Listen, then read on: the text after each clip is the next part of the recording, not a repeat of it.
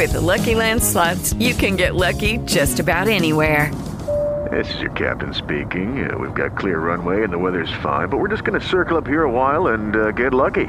No, no, nothing like that. It's just these cash prizes add up quick. So I suggest you sit back, keep your tray table upright, and start getting lucky. Play for free at LuckyLandSlots.com. Are you feeling lucky? No purchase necessary. Void where prohibited by law. 18 plus terms and conditions apply. See website for details. Blog Talk Radio.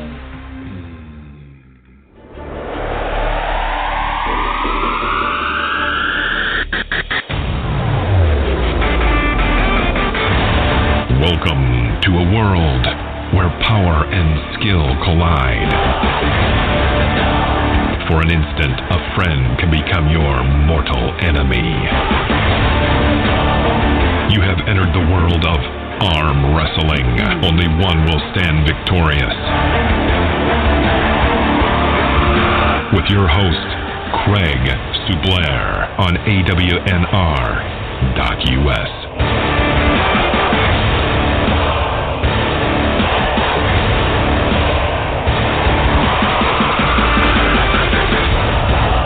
The show begins now. What's up, everybody? Welcome to another episode of Arm Wrestling Nation Radio. Friday night, May 6th, kicking back in the Ormond Beach studios. And uh, I got an exciting show for you guys tonight. We got the host of this new incredible podcast on YouTube called Hand Control Worldwide with uh, Jon Brown and Josh Grant, and I'm super excited to have these guys on, and I'm super excited to uh, see that there's another show on um, promoting arm wrestling, interview arm wrestlers, and giving them a, a forum where they can speak and. Uh, you know, tell their fans what's going on, answer questions. So, uh, man, it's awesome. You know, arm wrestling, like I always say, 2016 is blowing up. Super excited about that. Um, next weekend, we have the WAL regionals in Dallas. I know everybody that I've been training with and pulling down here in Florida are super excited to make that trip to Dallas. Uh, this past weekend, we had the Europa Super Show of Strength. Um, and uh, you know, it was one of those tour- one of those tournaments for me where it was like I pulled the worst I've ever pulled ever. But I'm gonna have those days, and uh, you know, I'm not. I can tell you, you know, 20 different excuses why, but unfortunately, uh, there is no excuses in arm wrestling, and uh, you know, everybody goes through that. Um, ups and downs, the uh, the agony of defeat, so to speak. So, um, you know, a lot of uh, a lot of great pullers showed up at that event. Uh, Denise and Leonard had a, you know, put on a great event. Um, and speaking of Denise, we just want to send our prayers and well wishes. Uh, she had uh, fell down visiting her dad, and uh, I texted her yesterday. She said she's a tough lady and she's doing well. So, uh, but you know, well wishes out there. Also, last week uh, they had the strong um, Chance Strong six man tournament um, with uh, you know some elite guys, you know Chandler, um, Matt Mask, uh, Ron Bath, of course, um, Scott um, Ballinger, and uh, I forget who else, but just having a brain fart. But I had them all on last week, and of course uh, Ron Bath, oh Chris Chandler, my buddy Chris, I'm forgetting him uh, of all people to forget the freak. But anyway, great matchups. Uh, Matt Mask uh, and Ron were in the finals, and uh, you know the man, the legend, Mr. Bath, took that event. So uh, hats off to him, man. That was a great showing. So. Um, you know, yeah, so lots of stuff coming on. PAL, they've got a regional thing coming up here this weekend every weekend they got a regional thing coming on. And uh, last week when we had Dan on talking about Vendetta, the All Stars Vendetta, uh, July 16th, I'm going to be a part of that match, um, that event. I'm really honored to be a part of that. Uh, coming up in Rhode Island, Beard for Beard, Evan Borgnine versus the disciple Craig Souvelair. So, uh, yeah, it's going to be fun, man. Can't wait for that matchup. Um, so yeah, without further ado, man, I'm gonna give a shout out to our couple of our sponsors and then uh, have our guest on. Country Crush, baby. The handles are made of polymer plastic that sits freely over a shaft, causing a free spinning motion. The frame is constructed of a high grade steel and made here in the USA. The handle, while you can work many different exercises, was designed to challenge your hand strength. Focusing on overall arm strength, adding a balance and stability to your workout. By adding rolling handles, the Country Crush allows the user to work many different movements. Not easily done by similar handles, and by closing your wrists off at the end of each movement, you work your wrist and strengthen it at the same time. Country Crush, baby. What are you waiting for? Get in the game. If you ain't training with the Country Crush, then you ain't training. Check out www.countrycrush.net now.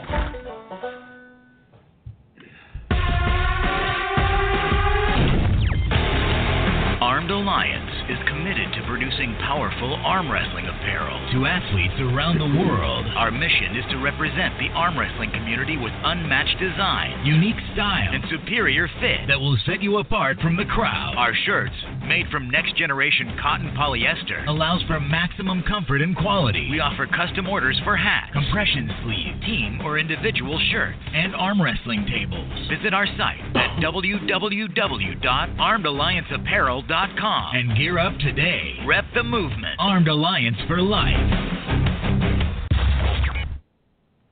All right, guys, welcome back to the show. I want to welcome our guest, uh, one half of our guest tonight, uh, Jon Brown, to the show. What's up, Jon? How you doing tonight? What's going on, Craig? How you doing? Not bad, brother. How about you, man? Long day on the microphone for you guys. I just uh, finished off watching uh, the last little bit of your guys' interview with RVJ. I was hoping to catch the whole thing, but unfortunately, sometimes internet connections do not keep stable while you're driving. sure. Yeah. Yeah. Talking to Robbie Vigeant. yeah, man. I'm talking. RVJ is awesome, dude. I love that guy. I've had him on the show a few times, and uh, we actually were doing. We were gonna do this RVJ weekly kind of show, but I don't know. It's just he's kind of unpredictable, so it got kind of squashed. but uh, not. Say. Yeah. So. Is Josh there with you too? Yeah, yeah I'm, I'm, here. Okay, man. cool. Here. Awesome, Josh. I didn't know if you were calling in on, on your line or, or what. So, uh, yeah, guys, hats off to you guys, man. I love the new show. Um, great format with um, you know doing the Skype thing. Uh, I got to ask you, uh, Jon. Maybe uh, you can tell us how you got what what brought that idea on. What gave you guys the you know the idea of doing a kind of a podcast at that that kind of way. Well, I got to be honest about it the idea was almost a joke at first. I, I made a comment on Facebook uh, saying that I was going to make a frequently asked questions page for uh, newbie arm wrestlers because my my Facebook inbox just becomes that. You know, we all get yeah, people yeah. asking questions. We I love answering them, no problem at all. But it's like, man, if we could just make a page for that, it'd be great. And uh, about a week later, Josh contacted me and said, why don't we just do it? And I just said, well, why not? I guess. And then two weeks later, we we started. You know, we got our first show. It was really very unplanned, uh, very chaotic, hectic, much like how the show has been anyway. We have we really don't plan it at all. well, you know what? That's the way to go, though, man. I, I tell you, a lot of people. I tell them too. It's the same thing. It's like I go kind of spontaneous. I mean, I have a few questions, you know, baseline or whatever, and then once the conversation gets going, I mean, it's you know, it's all hell breaks loose basically, depending on you know who you have on the show and stuff. But you know, I just think it's a great idea to to get people out there and support arm wrestling. And like you guys said, like you know, when you're getting people, especially newbies, asking questions, it's nice to be able to have somewhere to go and you know be able to answer you know some of the questions of the sport because a lot of people still you know think that it's a a bunch of rednecks arm wrestling in a saloon you know so yeah i can't tell you how many times i get asked you know is my elbow supposed to hurt like this I've been playing for three months. My elbow hurts like you would not believe, and I'm like, dude, I believe it. It's supposed to hurt that way. It's okay. And then they're like, but no, you really don't get it. And I'm like, no, I really do get it. It's fine. it, it's been years, you know, we we all answer these questions, and we're happy to do so. But mm-hmm. any kind of information that's you know we can put out there for newer guys, we're you know more than happy to do it. No, absolutely, and uh, you know I think getting into the Facebook, the social media, the questions and stuff. It's so popular now. It's just a, a great outlook for people to get to learn about the sport and give it a try. And it's it's funny you say that because people always, you know, they say the same thing. It's like, man, my arms are sore and blah blah blah. And I'm like, dude, I've been in this sport a short period of time, you know, a little under four years, and I think my arms been sore ever since I started arm wrestling. So it's just one of Yeah. those things you just got to get used to. And yeah, um, like, there's, there's a certain level of uh, you adapt to a certain level of it, and then there's also the other half, which is you just you just it's just a part of life. You just learn to be sore all the time. Like you know, Mhm. it's just a little pain there, and that's just the way life is now. you know.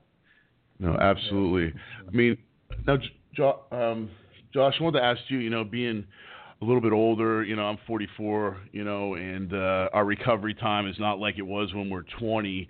Um, do you find yourself is do you find yourself um, you know having to do different things now to recover? You know, from the sport. I mean, how long have you been pulling in the sport? Well, so I started in uh, late '87, pulling in some of uh, Bill Cox's local tournaments up in the Massachusetts area, and I pulled in the 165 pound class for about four years, five years, give or take. Um, and then, you know, I went to college. I got distracted, and I basically took 20 years off from the sport and just came back, you know, a few years ago. And you know, I'm in the 198s now, walk around around 205.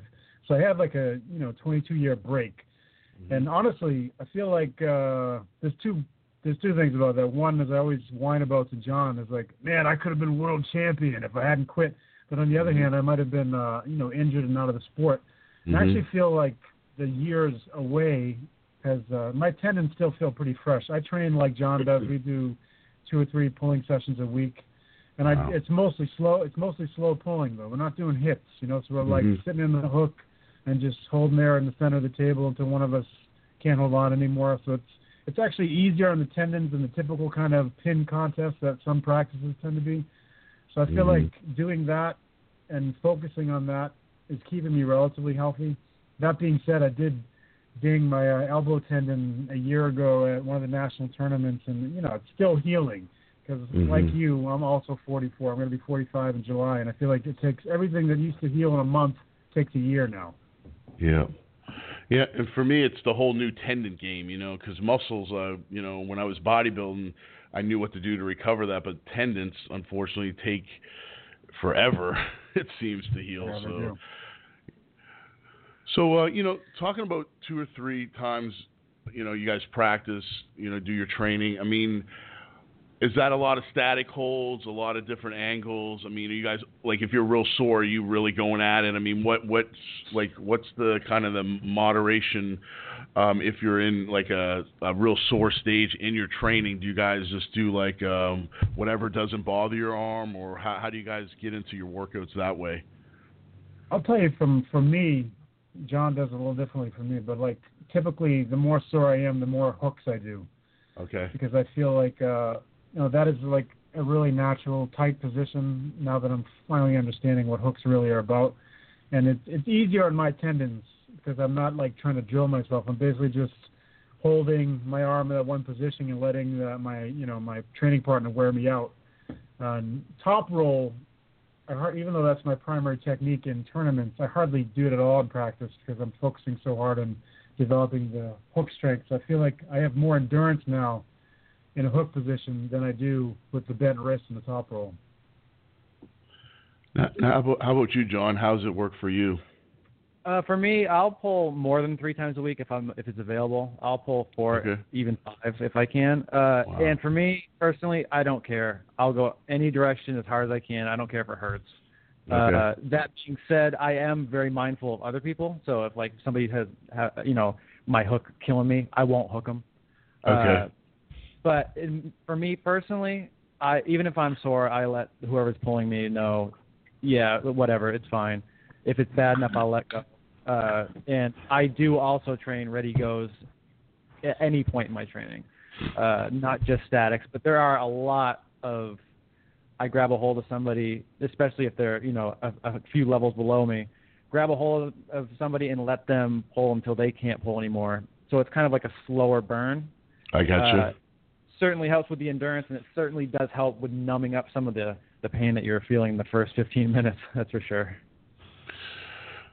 So with all this pulling table time, I mean, how much gym work are you guys putting in? We'll start with you, Jon. How much gym time are you putting in along with the arm wrestling? Uh, very little. Uh, Okay. There is that trade-off for sure. If you feel like you're getting your, most of your power, uh, your gains of power from the gym, it's gonna be very difficult to pull on the table a lot. Uh, when I started pulling on the table a lot, my my strength on the table went up significantly, so I really didn't have a hard time letting go of the gym. Uh, but the more I pull, the more it just becomes about recovery and full range of motion with lighter weights. Uh, so you really don't need even the gym for that. You can just do that at home.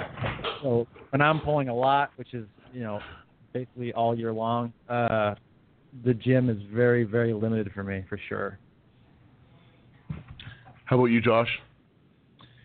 Um, I try to do something every day, Craig. So I'll definitely do heavy lifting once a week, no matter how many times I pull, and the amount of weight I lift will vary based on how tired I am, obviously. But and then the other days, I got a bunch of stuff in my basement, like everybody. So I'll go down there and I'll use. I got the Country Crush. You know, I have the uh, wrist wrench. So I try to I try to use both of those because I like the motions with them. And then I'll do some static holds and some other stuff Rob has shown me. But I try to I try to at least go down there and get my arms warm every day doing something. So more of a kind of a rehab type training, just to get the tendons, some blood moving around, some new oxygen in there, new blood. Yeah, like you know, with the wrist wrench, I put it on the cable machine and I'll do you know a lesser weight, you know, like 20, 30 pounds, which is you know pretty light, and then I'll do you know 30 or 40 of those to get the blood flowing, and then I'll experiment going up a little bit higher, but I won't go crazy uh, more than once a week. I mean, I don't know. If, I feel like you know our age being what it is, Craig, doing one you know hard workout in combination with the pulling sessions is sufficient. Yeah, absolutely no. And um, you know, excuse me, Jon. I just want to ask you, man. You know, I had Tim on the show a couple times. Last time I had him on the show, we were talking about you because you know they were all disappointed that you were moving, and he was telling me a story when you you first came there and you were just some little kid that you know you really didn't know how to arm wrestle, and they were like, man, is this guy ever gonna get it? Blah blah blah. And then a few years had passed, and then all of a sudden you became sort of a mentor and a coach to guys like Tim. Um, you know, he speaks very highly of you as like you know at his last event. I mean, you were right there in his corner. I mean, um, how did you pick up the game? I mean, is this just something that came natural naturally to you, or did you put a lot of time and effort into learning everything? Um, you know, um, more so than the normal guy out there. I would say yeah. I I put a lot more time than the than your average arm wrestler, but I will say that when I first started, my power level, my my strength level was far below. I was not talented whatsoever in the strength ga- game. Uh, but what I did pick up fairly quickly on was the technique of the game. I I, I learned how to arm wrestle with angles fairly quickly, and I, I think that that did take off, and you know that was my natural ability. Uh, as far as power goes, zero. I had none. I, I had a lot of work to do uh, when it came to that. I don't think I won a match in the dungeon for the first two years I was there. I wish that was an exaggeration. yeah, no. But uh, yeah, I, I spent a lot, a lot of time uh, studying the game, really listening to people, putting myself in uncomfortable situations in practice, and uh, a lot of times in you know in that new guy pain and still continuing through. Uh, because when you don't, whatever you don't have in, in any sport, and especially in this sport where it's uh, you know, you, you get to practice so infrequently. You know, you can you can shoot free throws every day as a basketball player, but you can really, Mm-hmm. for the most part, most guys can only pull 52 times a year. So it took a lot of extra homework of watching and, and learning and and really pushing to get strong. Because if you don't have a certain part of this game, uh, it's going to take a long time to get it. But if you're just consistent with it, I think it'll always come. You know. So, what what advice would you give to a new guy like that? You know, is going to practice and like you put two years. I mean, what was your motivation to to continue up showing week after week and getting your butt handed to you? Was did you just fall in love with the sport? I mean, what what was the reason behind you kept coming and coming and coming and you know just battling it out every week? What like what would you tell someone that's new to the sport that's going through the same thing? Well, I what I do tell people that you know who have been arm wrestling for five months and they go, I don't feel like I'm getting any better.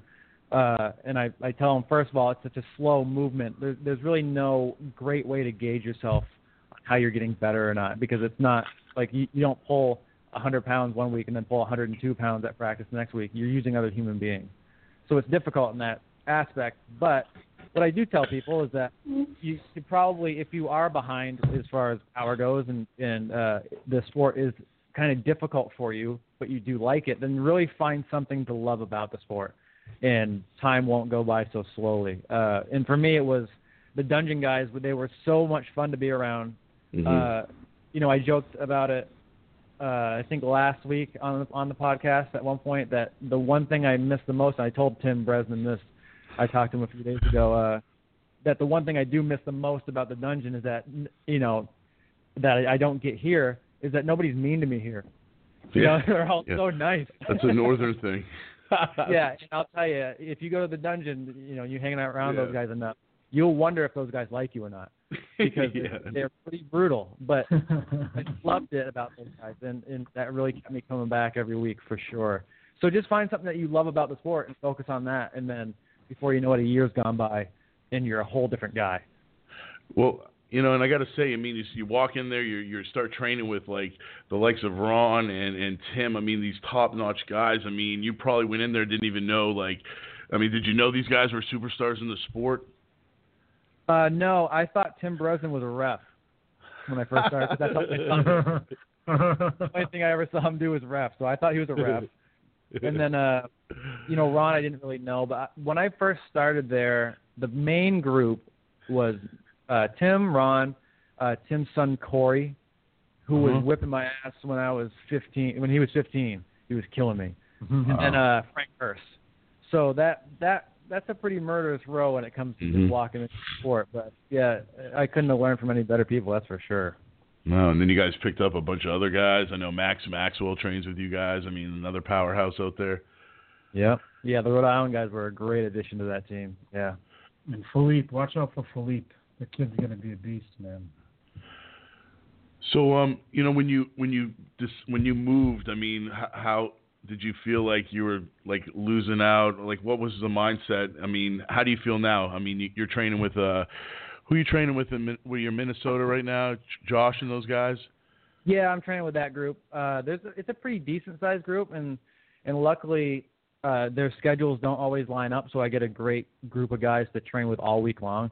Uh, I'll be honest with you, as far as moving away from the Northeast, I was really looking forward to doing it because you know my life had become uh, a bit stale. But the one thing that I really, really was bummed about was leaving the dungeon. It was a really hard thing for me to do and it still is. I mean, I, I miss those guys every every week. But the training here is is is fantastic. I can't I can't say it's not. But uh, it's just that certain you know combination of great pulling and and just you know, funny fun guys. I do miss them quite a bit. But no, training here is great. I've, I have no complaints whatsoever. Now, Josh, how about you? I mean, who who do you pull? Who do you get a chance to train with on a on a weekly basis? Who's your who are the guys up there that you train with? Well, when I first started, I was going to Jim Fitzsimmons' house, you know, and pulling with him and Norm Devio and Gabe Accardi and those guys. And I still go to Fitzy's house pretty much every Thursday, or at least every other Thursday. Um, and I train with RVJ a couple times a month too up at his house. And I do like to go down to Dungeon and up to Granite Arms once every couple of months just to spread it out.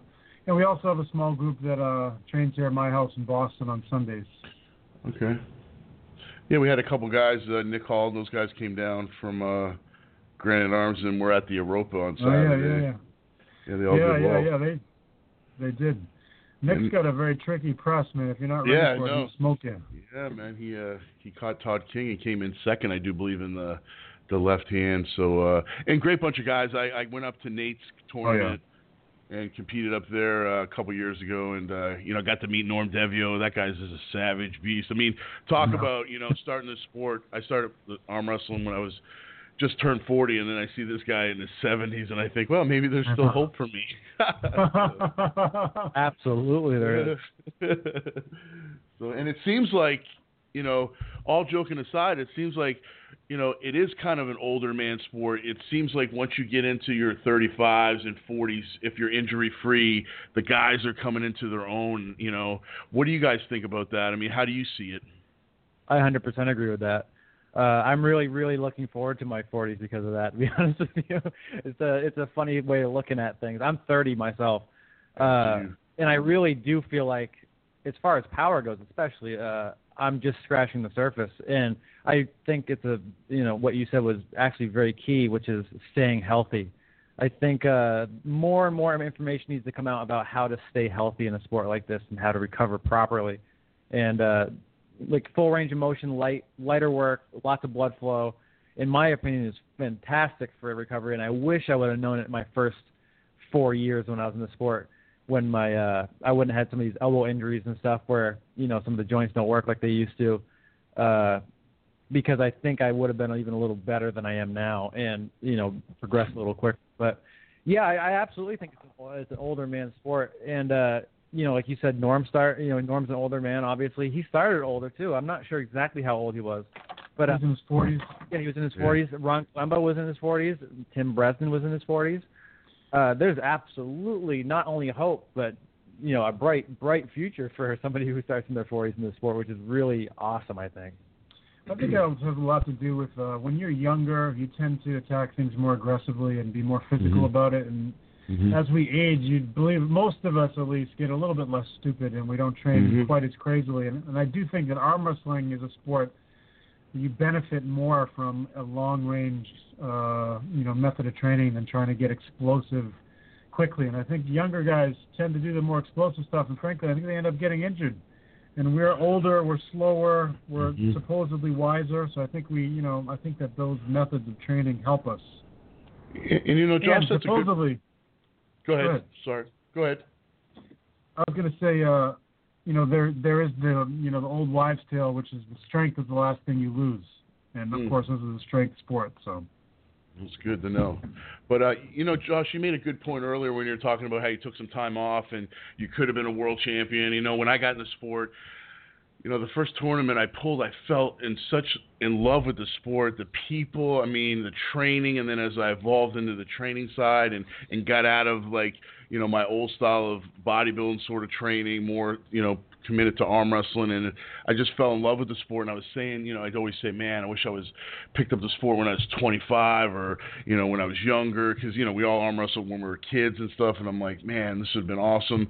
But you know, you make a good point because I think that now that you know the tendons are fresh, less injuries, as long as you're smart. Um, and you know, I, I still feel like I'm 21 sometimes, but I've never been that guy in the gym that you know, like you guys were talking to RVJ, RVJ earlier, and about Trubin lifting the 140 pound dumbbell. Like I know that I can't do that, so I just don't bother trying. so it's like that that that question's already answered. I mean, yes, it's impressive, but you know, I'm a more of a, a repetition type of guy, but you know, so I'm not going down in my underwear down in the dungeon checking out, going, man, can I lift this weight? Because you know, I already know that I'm using 80 pounds when I normally do that lift, so so I'm safe to say. But you know, it's it's using your head, being smarter, better nutrition, you know, getting some rest, and uh, being able to kind of evolve into the sport. Like uh, Norm, like a Rich Lupkes, um, you know, Michael Gould, some of the guys that are, you know, almost, you know, in their 50s, you know, so, you know, that's a good, good point you made. You know, off the training and off the arm wrestling background now, we got you guys, you know, people know who you are. I mean, you know, before the show anyway, but I want to talk about some of the stuff that's going on in arm wrestling in general. Like, we got WAL regionals coming up next month. A lot of controversy. You know, we've been talking about it on the show for a couple weeks now, um, with contracts in the sport, television. Uh, you know, making the sport bigger, but all of a sudden it's kind of separates us from different leagues and who goes where, and you know, kind of RVJ was giving uh, Jon kind of a little rough time about maybe going to the PAL or everybody's jumping ship here and there. And um, you know, do you think with you know the contracts um, in the sport, and we'll start with you, Jon. Um, do you think that kind of hinders the sport? Do you think it benefits the sport? I mean, you know, separation with the different leagues and then you get people back and forth, some negativity going here. WAL's this, PAL's this.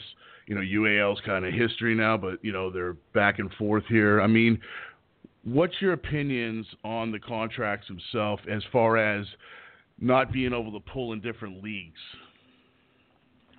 I don't I don't like it, and, and and really the main reason is I don't like it is because I don't like it if you're not going to make it really really worth it to the athlete, and it's really difficult to do that in a sport like this where it's not really taken off yet, and it's understandable that it's not really doable yet. I don't think anybody has a real big problem with that. But when you start limiting people's ability to compete and get better, um, because of basically you just want to be the biggest gun in town, it's kind of it's it's a little frustrating because, uh, you know, everybody has this dream. Of course, they want to be a professional arm wrestler. Well, of course you do because it's fun and you know you, you you might even be good at it depending on who you are. But when you sell this dream of uh, being that to a guy who's been in the sport for a year and a half and he's an average dude, Mm-hmm. which is nothing wrong with any of that. But when you sell that dream to a guy and you lock him down for however long of a amount of time and give him really nothing other than you can get on TV if you do this and that. It's kind of I don't I don't know. It, it doesn't it doesn't feel good. I, I- it doesn't feel good because the sport's just not there yet, and we're all okay with it not being there yet. But it, it yeah, it, I don't think it's a great thing to be uh, limiting any options in arm wrestling right now because nobody's quite cracked it yet. I think until somebody cracks it, you know, really opens up the floodgates and things are really working, like maybe like somewhat like CrossFit, where CrossFit was a smaller thing for a long time, and then picked up steam, and everybody knows what CrossFit is now. You might never, you may have never done it, but everybody knows what CrossFit is. You know, Mhm. if it becomes something like that, I would totally understand why you'd want to, you know, say you're going to do it with us and you're going to do it for us, and this is what we're going to do for you. But until there's like that clear cut uh, second half of the relationship, which is, which is this is what we're going to do for you, it's kind of hard to have a contract for somebody. You know. hmm No, absolutely. How about you, Josh? What's your point? I think that um, contracts are a sign of professionalism in a sport, and as Jon said, professionalism comes with money. If Mhm. you're going to restrict people's ability to perform in other tournaments, and you have to pay them, you have to give them salaries that are that are going to make it worth their while. Again, as Jon said, I think PAL's version of a contract, which is you have to wear our shirt, you have to represent our brand at this tournament on this day. I think that's an intelligent way to do it because where we are right now, a very, very small percentage of people are making any money, never mind enough money to mm-hmm. pay their bills.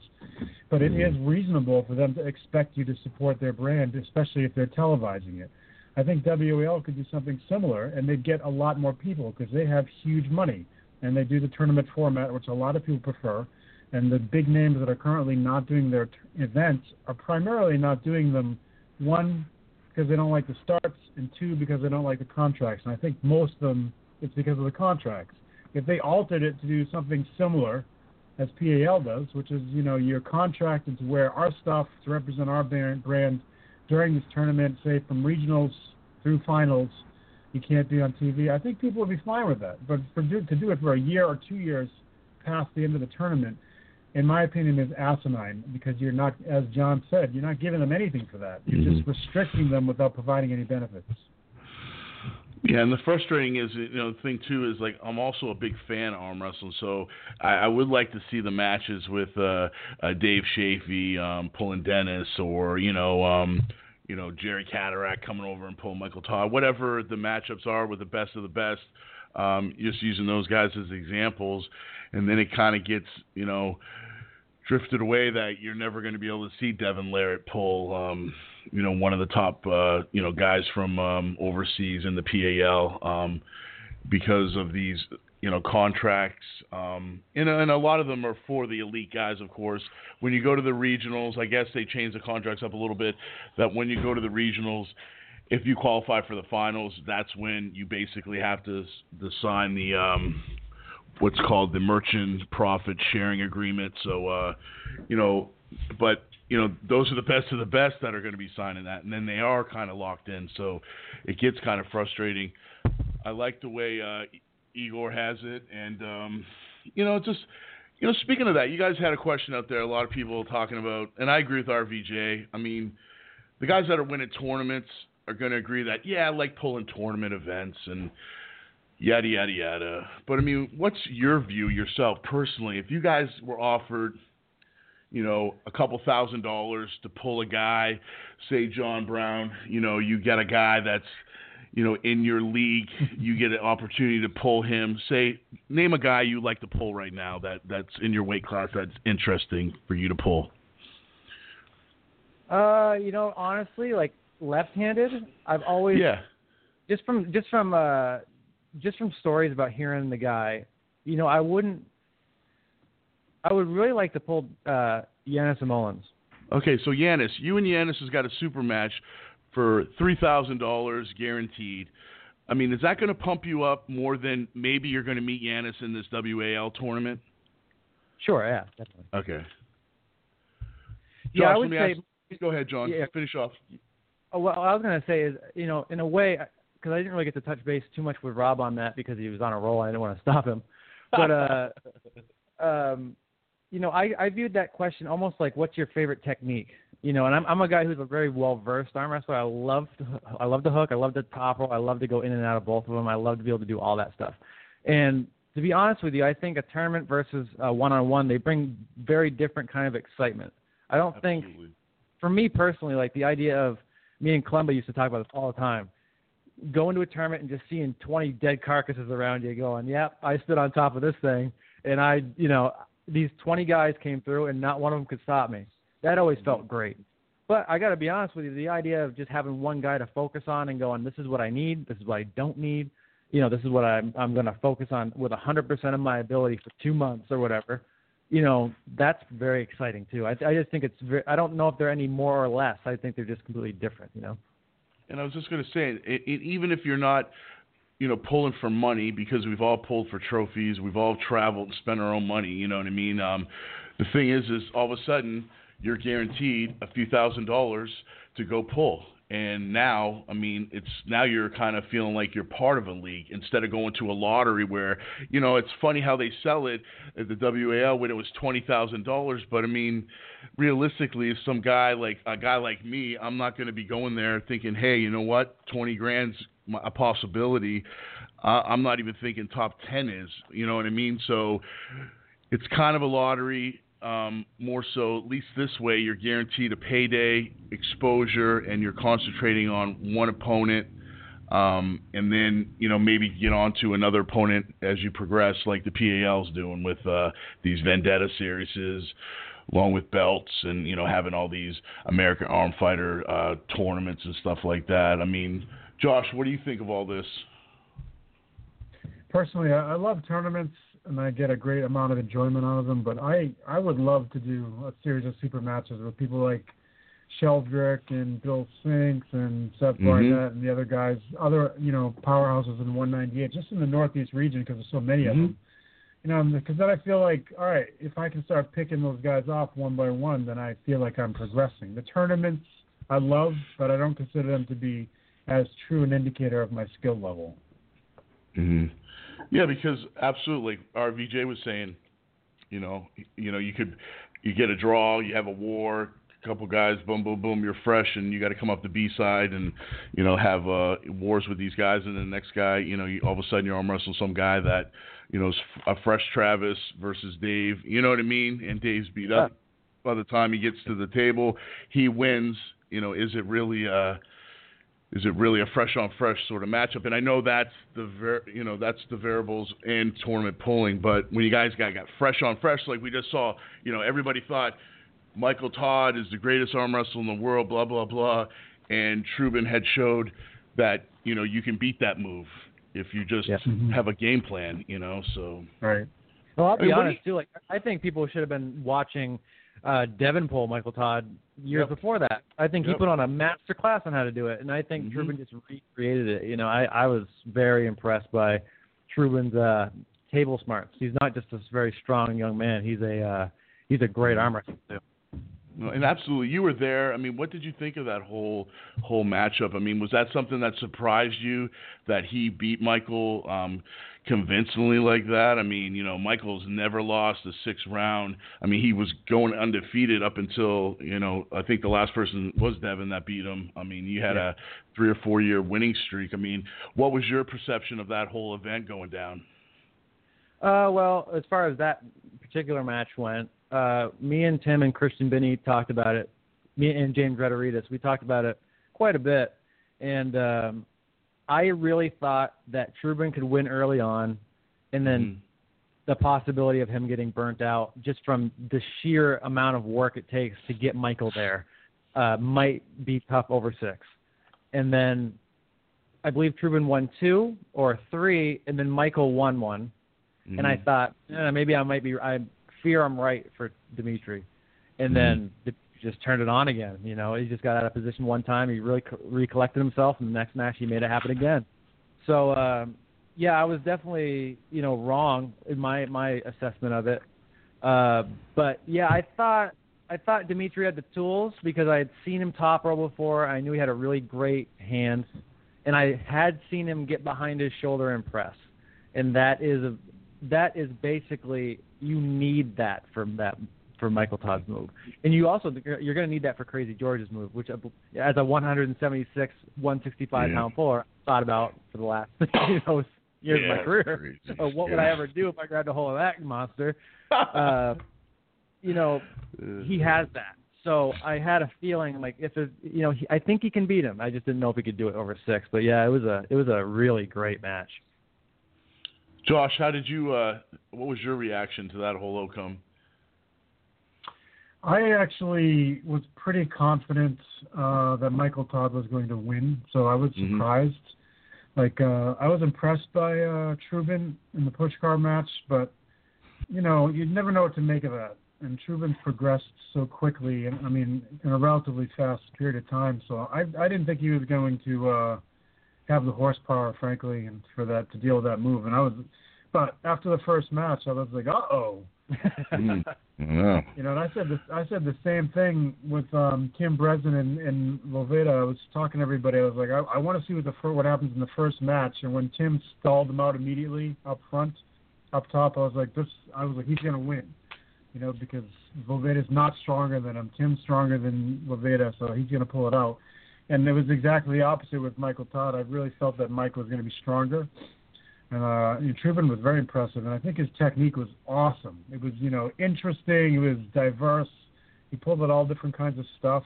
He wasn't afraid to try things, and I, I just think that's it's rare. To be honest with you, you're so used to seeing people pull one style, one style, one style.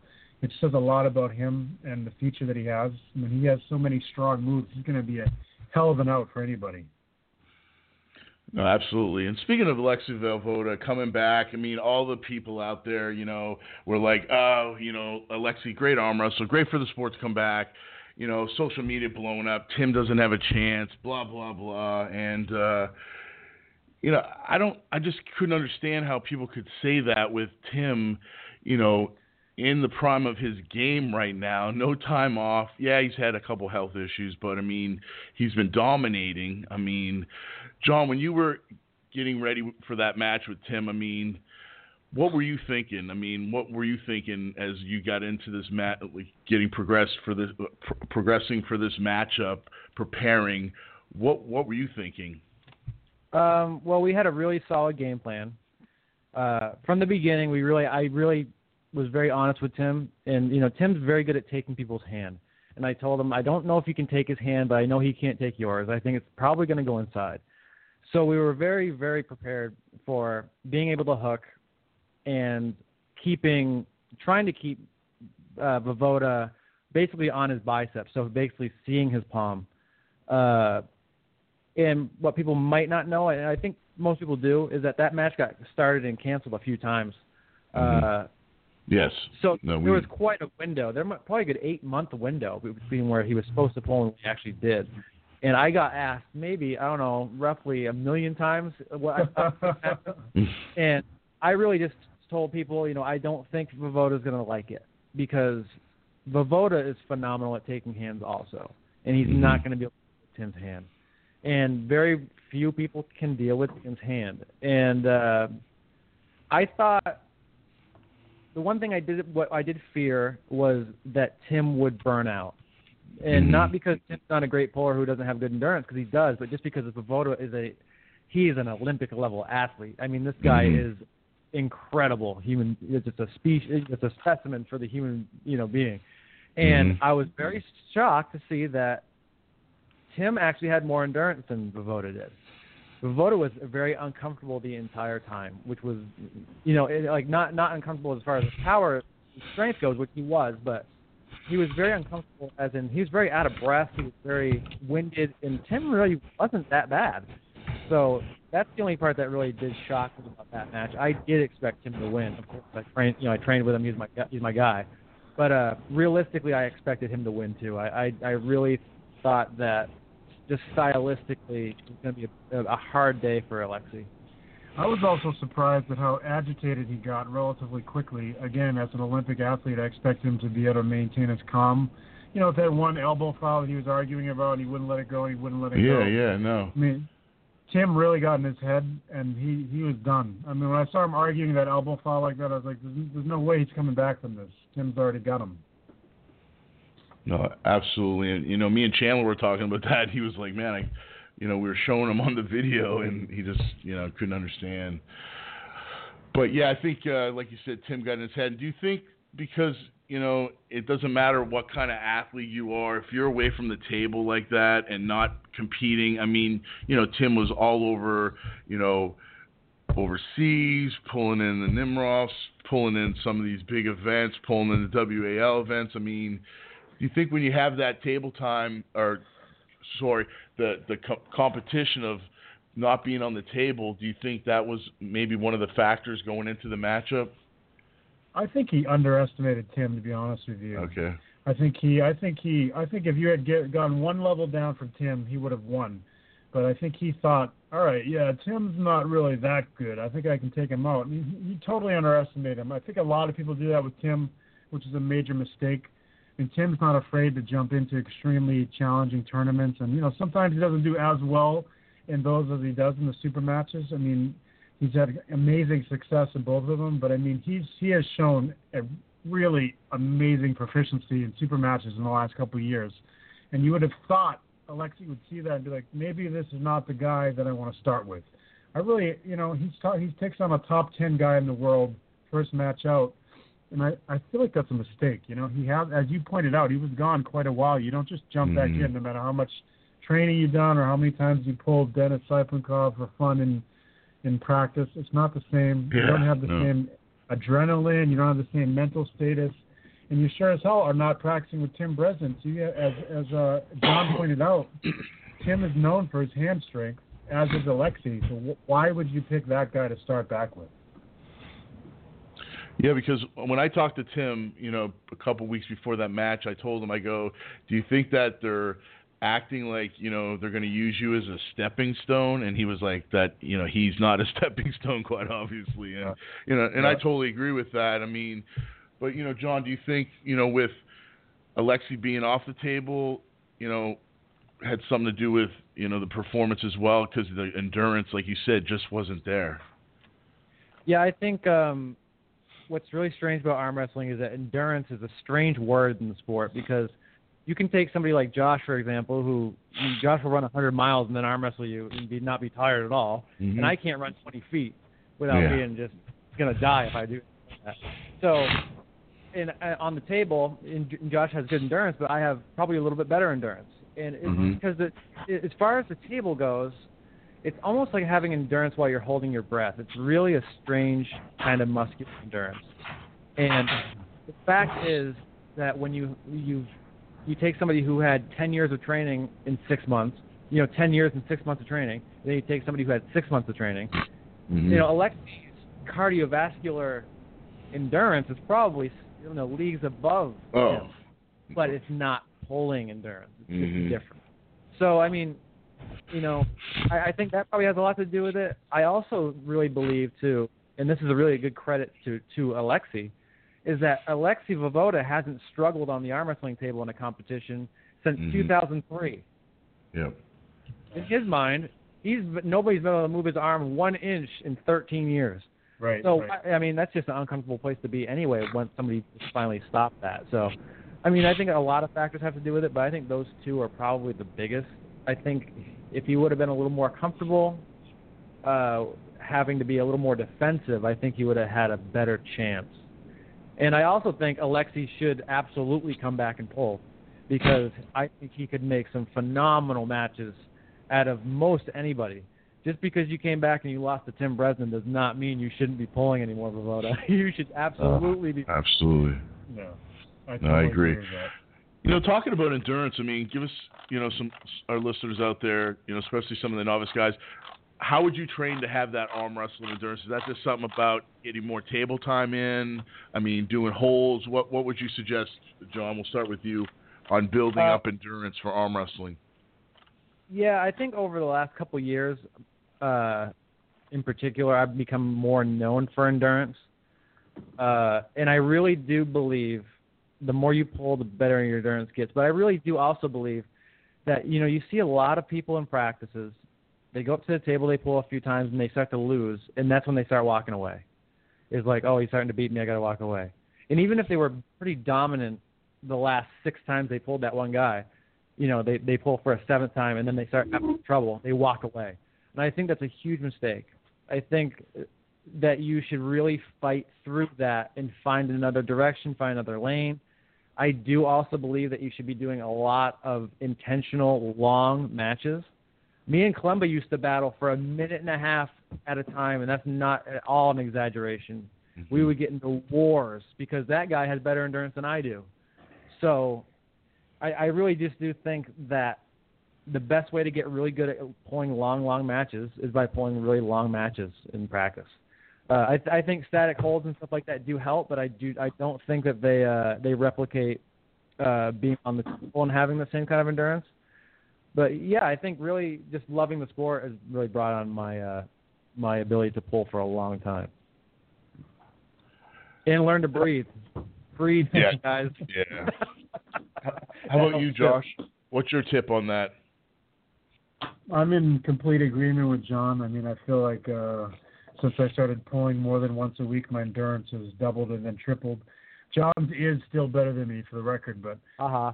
typically now, you know, I go to practice. I still get beat by you know Fitzy and Chris Burns and those guys, but I don't wear out before them.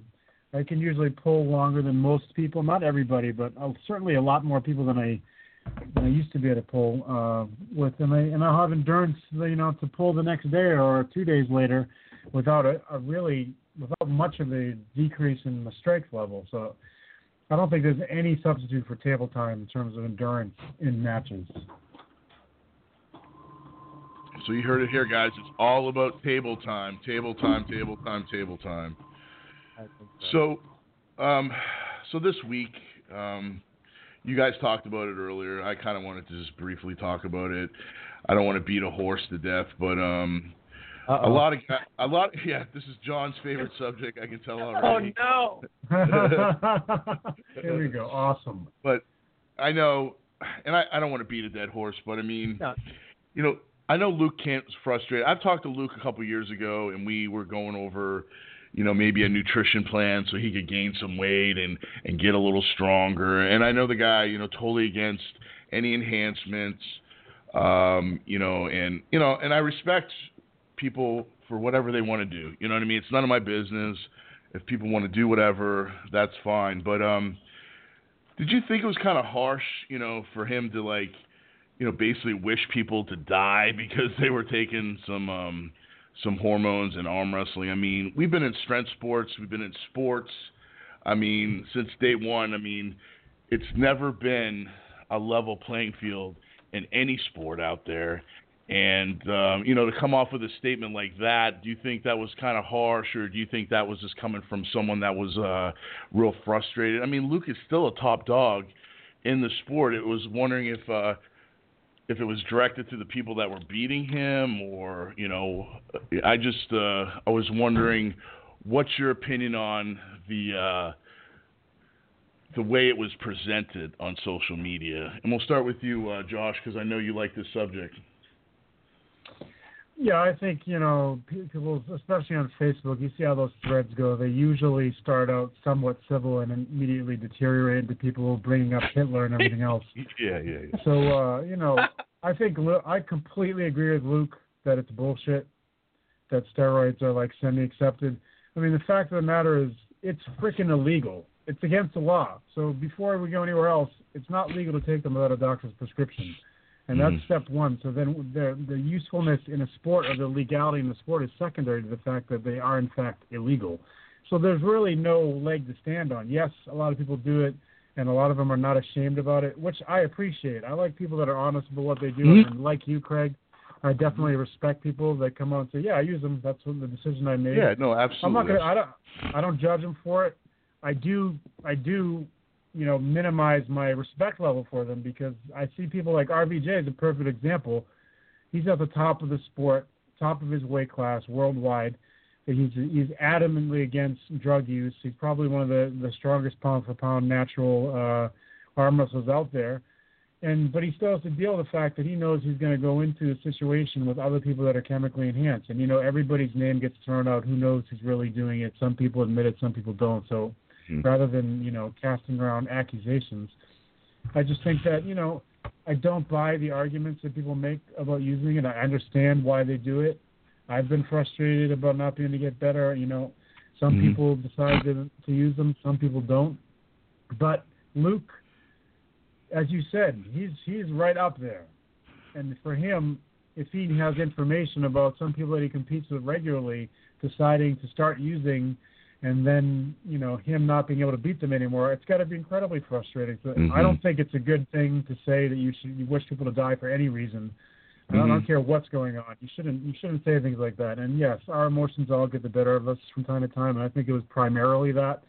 But I do agree with you, Craig. It's, it's over the top. You know, I think you can disagree with people, and and the people that use and are open about it, they should have thick enough skin to deal with people like me saying, "Well, I disagree. I don't think you should do it." Absolutely, absolutely. How about you, Mr. Brown? What's your opinion? Yeah, I'd say it was probably just more. I mean, I've talked to Luke myself many times, and uh, you know that that statement was basically the exact opposite of the guy that I know. You know. Yeah, yeah. So I think it was probably just most likely just you know an emotional response that should have never been typed out, and I'm sure if enough time goes by, we'll feel the same way. Mhm. Uh, I definitely am not for you know drug use. Obviously, as, as you can tell, it's my my favorite subject. Uh, you know, my own personal reasons maybe are different than other people's. Uh, Absolutely. because I'm a I'm a recovering alcoholic and drug addict. I don't Mhm. think that would be a combination with my personality. But um, Yeah. uh, above that, you know, I also learned that there's a lot of things in life that I have zero control over, and it's certainly of other people. I cannot control that. So I choose to be in a strength sport, and I also choose to know and accept that I cannot control other people's actions. So I'm going to do the best I can with what I have. Uh, I've been accused of being on because of how often I train. Mm-hmm. doesn't feel good. I don't like that accusation. Uh, but at the end of the day, I mean, it, it's, it's always going to be there. You know, drugs are always going to be there in every form.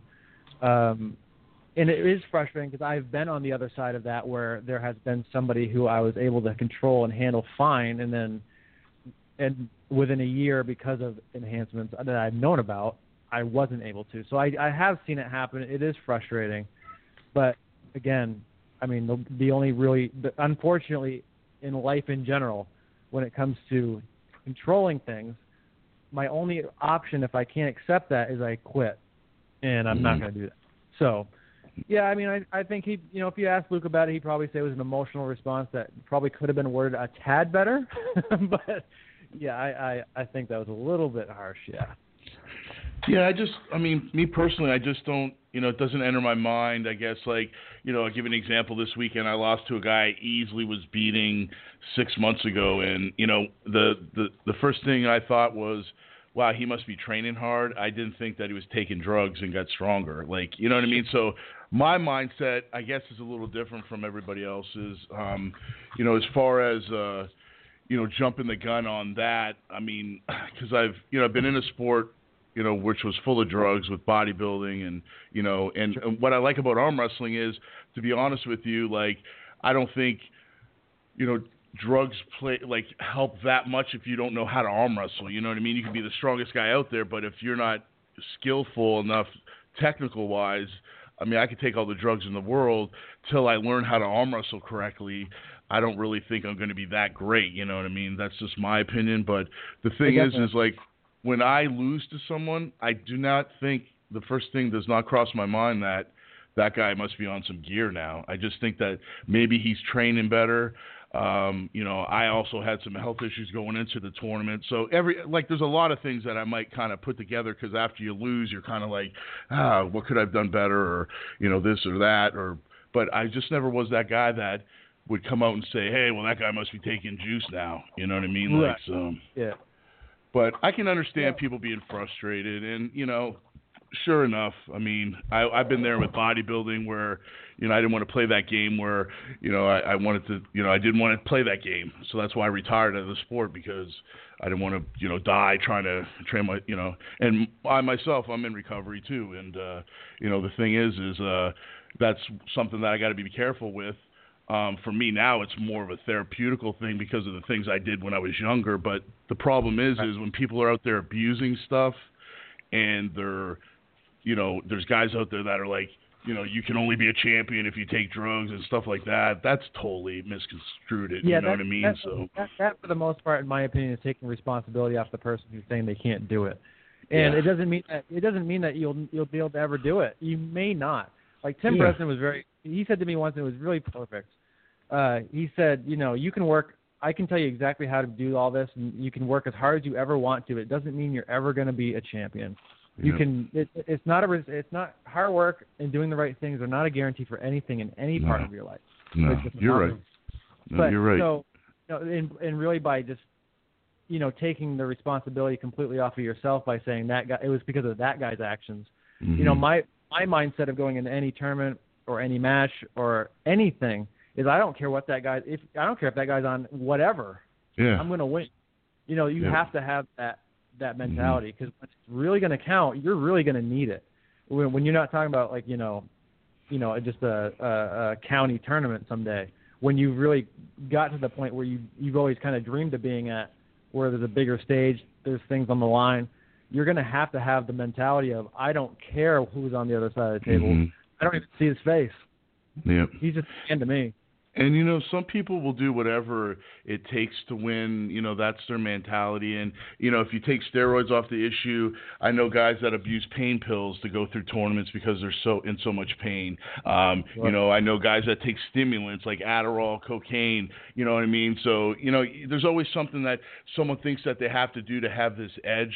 So you know, and and, that's the way it's going to be forever. I mean, it's like if I was studying to become a doctor, and the guy that scored higher than me was studying because he was taking Adderall and he was up all night, and I was just doing it naturally. I mean, I can't control what other people are doing. I can only do what I can do and be the best at what I can be at. And whatever the other guy chooses to do, so be it. But for me, I just got to keep my, you know, just to keep focused and keep training and, and just keep working towards being better at something. And like you said, it doesn't matter, you know, not everybody's going to be an elite arm wrestler. You know, it's just one of those things where I personally think it's a lot to do with genetics. You know. Sure. Well, there's So- definitely a part of that too. Uh, I I know for myself, like I've had the genetics talk before, you know, and I really believe that genetics don't just only play physically, but I think they play mentally also. That- You know, yeah, people- absolutely. I think some people are genetically maybe more geared towards the the math equation that is technique. You know, because that's really what it becomes about those angles, those the geometry, and also the mindset of, again, I'm going to walk up to that table. I'm not even ever going to see my opponent's face. It Mhm. doesn't matter to me. It's just a hand that I'm going to. It's going to go straight sideways as soon as that ref. Please just say go. You know Mhm. that that is something that you can de- absolutely develop, but some people have it right out of the gate. Absolutely. And you're right, man. It's like I don't have that. You know, you could tell me 30 times how to put back pressure and go to the side and do this, and maybe the 35 times that I'll finally catch it, and then I'll be in a tournament and I totally won't. You know, so it, it, for me, Sure.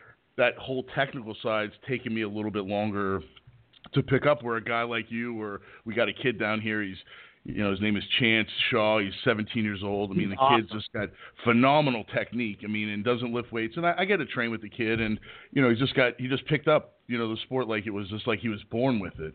And Yeah, that's awesome. where you see you know yeah he's awesome. And that's where you see like the genetic technical side of it where you could watch a match like you could watch a match and break it down and I would be like wow that guy was just stronger than the other guy. You know what I mean? So yeah, yeah, yeah, totally. you know and that's I think that's just the difference with uh with a lot of guys out there. And you know I just think that you know I wish there was a level playing field you know and unfortunately in sports today it's it sucks. And you know I think we're always going to have that battle. But uh if you can look past that I think um just training and doing whatever you can possibly do to to be better at the sport. And even if you don't win, I think the the journey is pretty incredible too because you get to meet some really great guys and you get to train with some really good people. And I'm sure when you watched Tim win, you felt like a part of that was you because you were a part of that Oh, I camp. felt like I kind of felt like all of it was me. I don't want to take too much credit, but I do think like 99.9 percent of it was. But it, no, I I totally agree with you. And the uh the idea of like you know if you were to make an analogy of it, that maybe you know like you know where there's a doorway, it may be like steroids is keeping that door closed for you as far as like progressing to the next the next room or the next level. As far as my my mindset is, like, I'm not gonna let I'm not gonna wait for anybody to open that door. I'm gonna kick it in, man. Gonna go through It's- it. It, it might never happen. It doesn't Mhm. have to happen. I'm going to do everything in my power to make it happen because I just don't care. I can't control. The only thing I can control is me. So exactly. Exactly. I do think it's, it's it's definitely a mindset game for sure. No, you're right. You know, absolutely, man, absolutely. So before I let you go, Josh, what's next for you, man? When can we see you next on the table? You got what do you got? The uh, Nationals coming up here shortly. Yeah, I'm going to Atlantic City next week. I'm gonna probably stick to the masters class and see if I can qualify for worlds. Um, but that's you know an, an annoying issue, Craig, which someday I'd love to talk to you more about the fact. that No, we have for three sure. No, I love, I love to. Uh, And, uh, but love- yeah, I'm going. I'm going to that one, and then after that, I'm not sure what. I'll probably. I'm definitely going to go down and watch the Vendetta in July and in Rhode Island, and uh, that's probably cool. the next two places I'm going. Jon, what's next for you? I know no WAL, PAL, something interesting there for you, or is there something that's in the works that we can't talk about? Yeah, there's uh something in the works that I can't really talk about yet. That's what I thought. Can't That's what I thought. To. I think you probably know exactly what I'm talking yeah, about. Uh, yes, that's all good. really can't wait. Yeah, really can't wait to talk about it and get get it done. But uh, until then, I'm just basically just train, train, train, train. You know, just you know, just keep rolling that ball forward as you know as best I can. Awesome, awesome. Well, guys, it was great having you on the show, man. Thanks for uh, starting a new show. It's awesome. I hope you guys keep going with it. Uh, I'm really enjoying all these uh, new episodes, and you know, for me personally, it gives me an opportunity to see. You know, I've interviewed all the guys in the sport. I get to see another interview, someone else interview, and ask them different questions, and uh, it's nice to be able to see that. So I really appreciate you guys' show. I know a lot of p- other people out there do too. So you know, keep it real like you guys are doing. And I, I, I noticed tonight you uh, dealt with the technical difficulties pretty good, Jon. I mean, live TV, live radio can really bite you in the ass sometimes. But uh, That is, yeah, we were just, we were funny too because we were talking right before it went on. I'm like, yeah, it's been pretty pretty smooth so far. yeah. and then everything just Oh yeah, anyway. well, that's that's gonna happen, but that's uh Yeah. that's the way it is. So, well, guys, thanks a lot, man. I appreciate and uh, best of luck to you guys, and I'm looking forward to uh to watching some more shows, man. Awesome. Craig, thanks very much, man. We're just following in your footsteps, brother. You put on appreciate great it. stuff for a long time. You're very much appreciated. And honestly, man. Craig, we we are de- definitely going to uh, set up a day for you to come on. Also. oh, I'd love Just- to, man. It'd be an honor. Yes, anytime, man. Thanks. Appreciate All it, right. guys. Take care. Have a good night. Night. Take care. You too.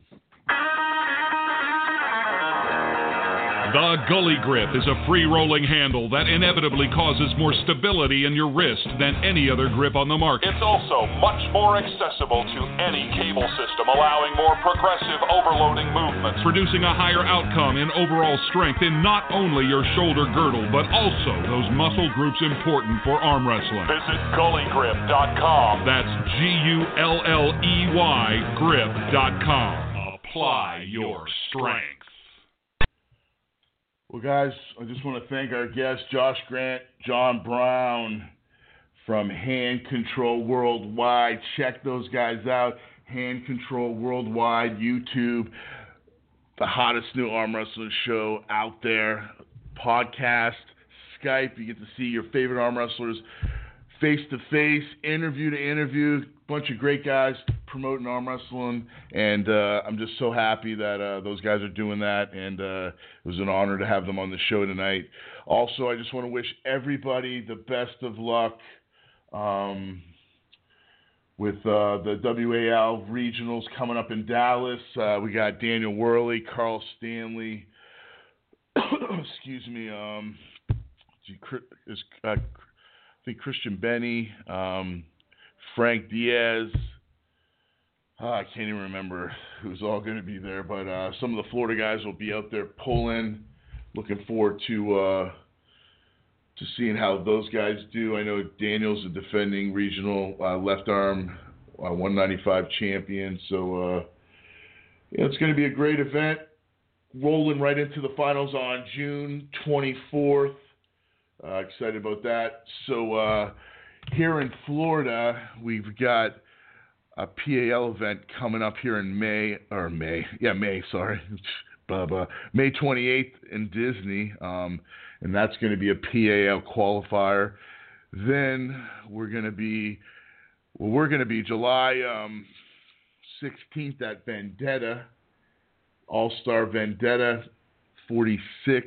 Um, looking forward to being a part of that card.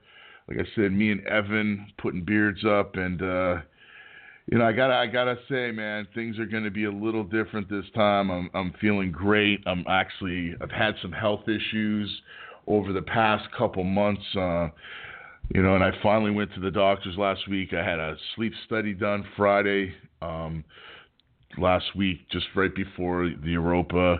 I haven't been sleeping. Um, you know, I've been falling asleep every every time I'd sit down. I can't breathe. I I snore. Uh, you know, it's been a, a horrible, you know, past year almost, and it just kept getting worse and worse and worse. And I finally went and got a sleep study done. Um, in a two-hour period, I, I, I stopped breathing 150 times. They put a, a CPAP machine on me, and uh, after an hour getting used to it, I slept for three hours, woke up, felt like a 12 year old kid again. I, I just couldn't believe what I was missing. You know, only three hours sleep, but um, due to my, uh, you know, due to some pushiness, my wife uh, getting things rolling after the sleep study. It usually takes a few weeks to get the machine, but I, I picked it up today, so I'm, I'm really looking forward to finally getting some sleep starting tonight so I can start recovering um, from some of these workouts that I've been doing because I can't even believe that I've been able to train two or three times a day, six days a week. But uh, you know, I'm definitely don't feel like I'm getting any stronger. And uh, you know, without any sleep, man, you just don't recover. So uh, I think in a few weeks, with getting some good sound sleep, I think things are going to be on a totally different ball game, and I'm really, really looking forward to that. And uh, you know, that's bottom line, man. You got to take care of your health. Uh, been real stubborn with that stuff, and uh, you know now as I'm learning as I get older, I'm getting a little smarter, and luckily I have a wife to push me a little harder. But uh, you know, take care of yourself. So that being said, July 16th, Vendetta, Rhode Island, Peter Mills smashing John Milne, um, Craig Subler smashing Evan, Evan Shaven, getting a Gillette uh, Blue Blade sponsor, Gillette Aftershave. Um, Chris Chandler is going to be there. He's going to show everybody why he's the hook king in North America. I can't believe people are actually thinking he's going to lose that match. Um, I just, you know, whatever, whatever, whatever. But, uh, you know, I, I feel bad for the two Canadians coming down. But, hey, bring your igloo sled. Come on down. Rhode Island, you're going to sit and stop and get beat up and go back home. And you guys can cuddle and hold each other. With that being said, Dave Chaffee Classic, August 13th. A teammate of Jon Brown. It's going to be a war. Got all the respect in the world for this cat, Max Maxwell. And uh, I know I'm, you know, got a big journey, big guy ahead of me, um, and uh, you know I'm looking forward to testing myself against the, the, the guys that are great, man, great guys. Um, and and Max is definitely a a great puller, and uh, just be honored to be able to pull him. Check out Erie. So uh, August 13th, Dave Chaffee Classic, best of five right hand. Me and the Max man going to be battling it out. Looking forward to that. And uh, then we got September, uh, October 15th, I do believe. It's going to be Oktoberfest. We got another uh, PAL qualifier here in Daytona Beach. If you guys are in town for Oktoberfest, it's a huge bike festival we have down here in Daytona. Come on down um, and check it out, man. It's a great time of year. Uh, once again, guys, I just want to thank you guys for uh, supporting Arm Wrestling Nation Radio. Also, just want to thank our guests, Josh Grant and Jon Brown, for coming on and uh, keeping up the good work with Hand Control Worldwide. Until next week, guys, I'm Craig Subelair, and I'm out of here.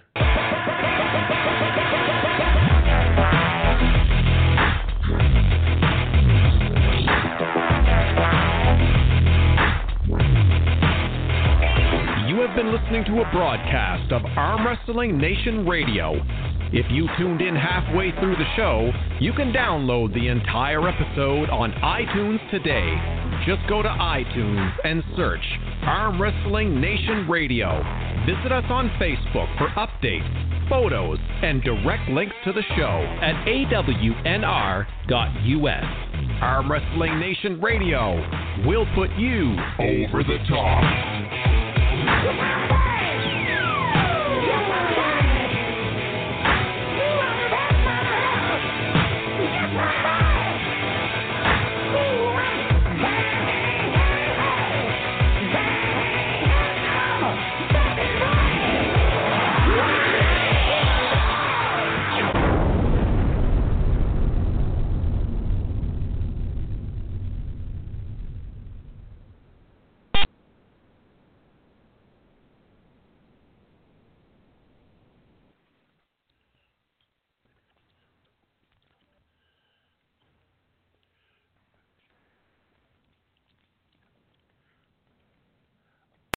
Lucky Land slots, you can get lucky just about anywhere. Dearly beloved, we are gathered here today to. Has anyone seen the bride and groom?